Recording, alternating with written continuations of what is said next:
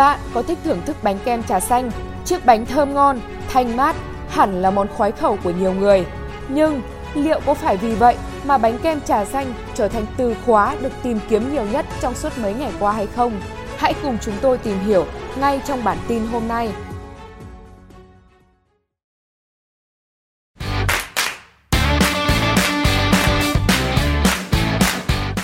Bánh kem trà xanh bỗng dưng gây ồn ào là bởi chiếc bánh kem của ca sĩ Thiều Bảo Trâm và Hội Chị Em. Sự việc rộ lên vào tối muộn ngày 20 tháng 1 khi Thiều Bảo Trâm đăng tải hình ảnh chiếc bánh kem có ghi dòng chữ Be Happy Sister, hãy hạnh phúc nhé chị gái, cùng những lời cảm ơn của người bạn thân, cảm ơn các em đã bên cạnh chị lúc này. Chiếc bánh kem vốn không có gì đặc biệt và những điều Thiều Bảo Trâm viết cũng không gây ra drama nếu như sau đó hội chị em của cô không liên tục đăng lại hình ảnh này với loạt câu chữ ẩn ý có người thứ ba xen vào chuyện tình giữa Thiều Bảo Trâm và nam ca sĩ Sơn Tùng MTP. Nếu xoài non khơi nguồn cho cụm từ trà xanh thì Linh Ngọc Đàm, Tùng Maru lại động viên an ủi Thiều Bảo Trâm với những lời lẽ đầy ám chỉ. Ngay lập tức, cộng đồng mạng chĩa mũi dùi vào Hải Tú, nghệ sĩ độc quyền trong công ty của Sơn Tùng, cho rằng cô chính là trà xanh mà xoài non nhắc đến. Sau ồn ào này, Sky, cộng đồng fan của Sơn Tùng cũng chẳng vừa khi liên tục công kích Linh Ngọc Đàm và hội bạn. 10 tháng đã trôi qua, câu chuyện chiếc bánh kem cũng như trà xanh đã nguội, thì bỗng dưng vào ngày 15 tháng 11, Linh Ngọc Đàm và Xoài Non, Thanh Trần chính thức lên tiếng xin lỗi vì chuyện xưa. Linh Ngọc Đàm chia sẻ trên story Instagram rằng cô phải trả giá cho hành động của bản thân và rất dai dứt về chiếc bánh kem vô duyên.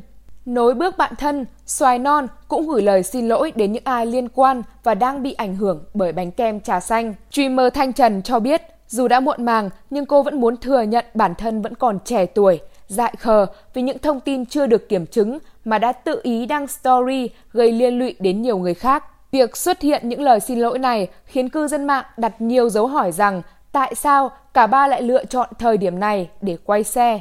Thực ra, câu chuyện trà xanh hay bánh kem trà xanh cũng giống như nhiều trào lưu trên mạng xã hội, gây bão vài ngày rồi có thể lại bị chìm đi vì những câu chuyện gây sốc khác.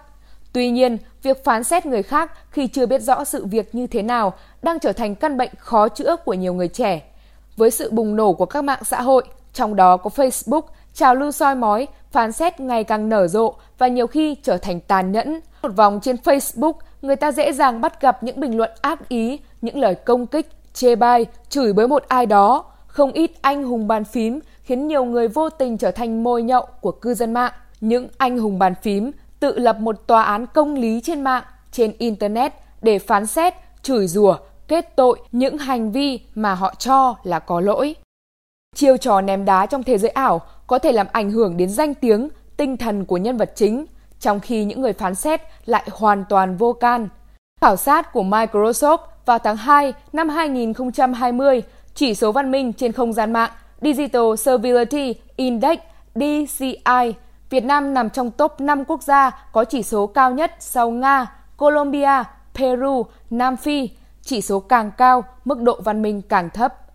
Cũng theo khảo sát của Microsoft, top 5 chủ đề người Việt Nam thường có hành xử không đúng mực, bao gồm các mối quan hệ tình cảm chiếm 48%, giới tính chiếm 48%, ngoại hình chiếm 35%, chủng tộc chiếm 23% và quan điểm chính trị chiếm 23%.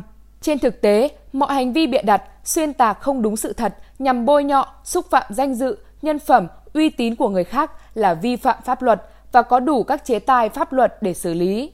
Đáng chú ý, vào ngày 17 tháng 6 năm 2021, Bộ Thông tin và Truyền thông đã có quyết định số 874 QD BTTTT ban hành Bộ Quy tắc ứng xử trên mạng xã hội. Bộ quy tắc này gồm 3 chương, 9 điều được xem là thể chế mềm điều chỉnh các hành vi ứng xử, chuẩn mực đạo đức, văn hóa trên môi trường mạng và có tính chất khuyến nghị đối với các tổ chức, cá nhân, nhà cung cấp dịch vụ mạng xã hội. Bộ quy tắc hướng đến xây dựng chuẩn mực đạo đức về hành vi ứng xử trên mạng xã hội, giáo dục ý thức, tạo thói quen tích cực trong các hành vi ứng xử của người dùng trên mạng xã hội, góp phần xây dựng mạng an toàn, lành mạnh tại Việt Nam. Bộ quy tắc ứng xử trên mạng xã hội chỉ mang tính chất khuyến cáo, khuyến nghị, nhưng khi xảy ra các hành vi vi phạm pháp luật, các tổ chức, cá nhân sai phạm sẽ bị xử lý theo các quy định của pháp luật. Tuy nhiên, bên cạnh các chế tài xử lý, điều quan trọng nhất vẫn là ý thức của cư dân mạng. Mỗi người sử dụng cần có ứng xử văn hóa thì mới dần loại bỏ được những mặt tiêu cực trên mạng xã hội. Để khép lại bản tin này, xin mượn lời của Linh Ngọc Đàm, nữ streamer liên quan đến câu chuyện bánh kem trà xanh. Dù chuyện đó có là gì thì cũng không phải chuyện mà mình có quyền phán xét đó là đúng hay sai. Dùng sự tổn thương của người này để xoa dịu sự tổn thương của người khác là chuyện sai trái. Còn bây giờ, chúc quý vị và các bạn có một buổi tối ấm áp và những chiếc bánh kem ngọt ngào. Hãy cùng chờ đón bản tin tiếp theo của chúng tôi. Còn bây giờ, xin chào và hẹn gặp lại!